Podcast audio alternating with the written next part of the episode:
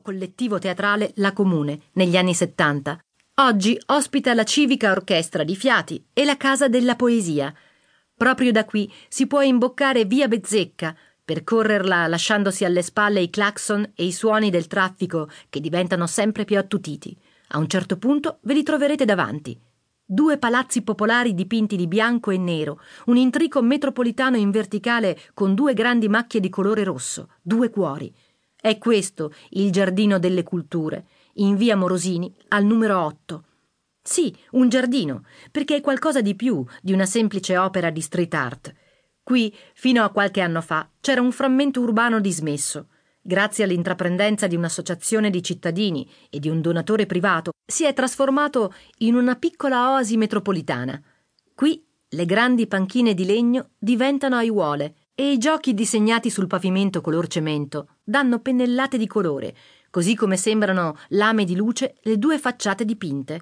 L'opera si chiama Last and Found e l'artista è Millo, alias Francesco Camillo Giorgino. Vigila su un piccolo parco che si anima di iniziative. Qui infatti trovano spazio laboratori, spettacoli, concerti e reading letterari o anche semplici momenti di gioco per i bambini, come quelli che incontro, curiosando, una pigra domenica mattina di fine inverno. L'opera a cielo aperto che ti ho appena raccontato è un intrico in bianco e nero. Hai bisogno di colore? Allora possiamo attraversare Corso 22 marzo e una volta dall'altra parte imboccare via Pietro Calvi. Incontrerai via Abramo Lincoln, qualche isolato più avanti, sulla sinistra, e avrai la sensazione di trovarti in un acquerello. Qui i colori sono sempre sui muri, ma hanno poco di contemporaneo. Raccontano invece una storia di lavoro antica.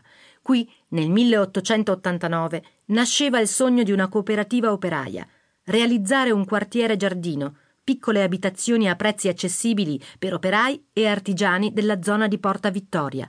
Ma il progetto si arenò e ciò che ne resta è questo piccolo villaggio di case multicolori e giardini, tutte da fotografare. Wall Art, la Hall of Fame dei grandi milanesi. Mattina, esterno giorno.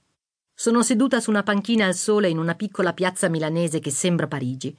È incredibile come ancora una volta antico e ultramoderno riescano a fondersi. E ancora più incredibile, forse, è la storia di questi murales custoditi in un angolo di palazzi eleganti e istituzioni storiche della vita meneghina. Siamo in piazza Cardinal Ferrari, non lontano dai chiostri dell'Università Statale di Milano e da alcuni dei più importanti ospedali milanesi. Ed è proprio un ospedale ad averci regalato queste tavolozze a cielo aperto arrivando in piazza da via San Calimero. È la bassa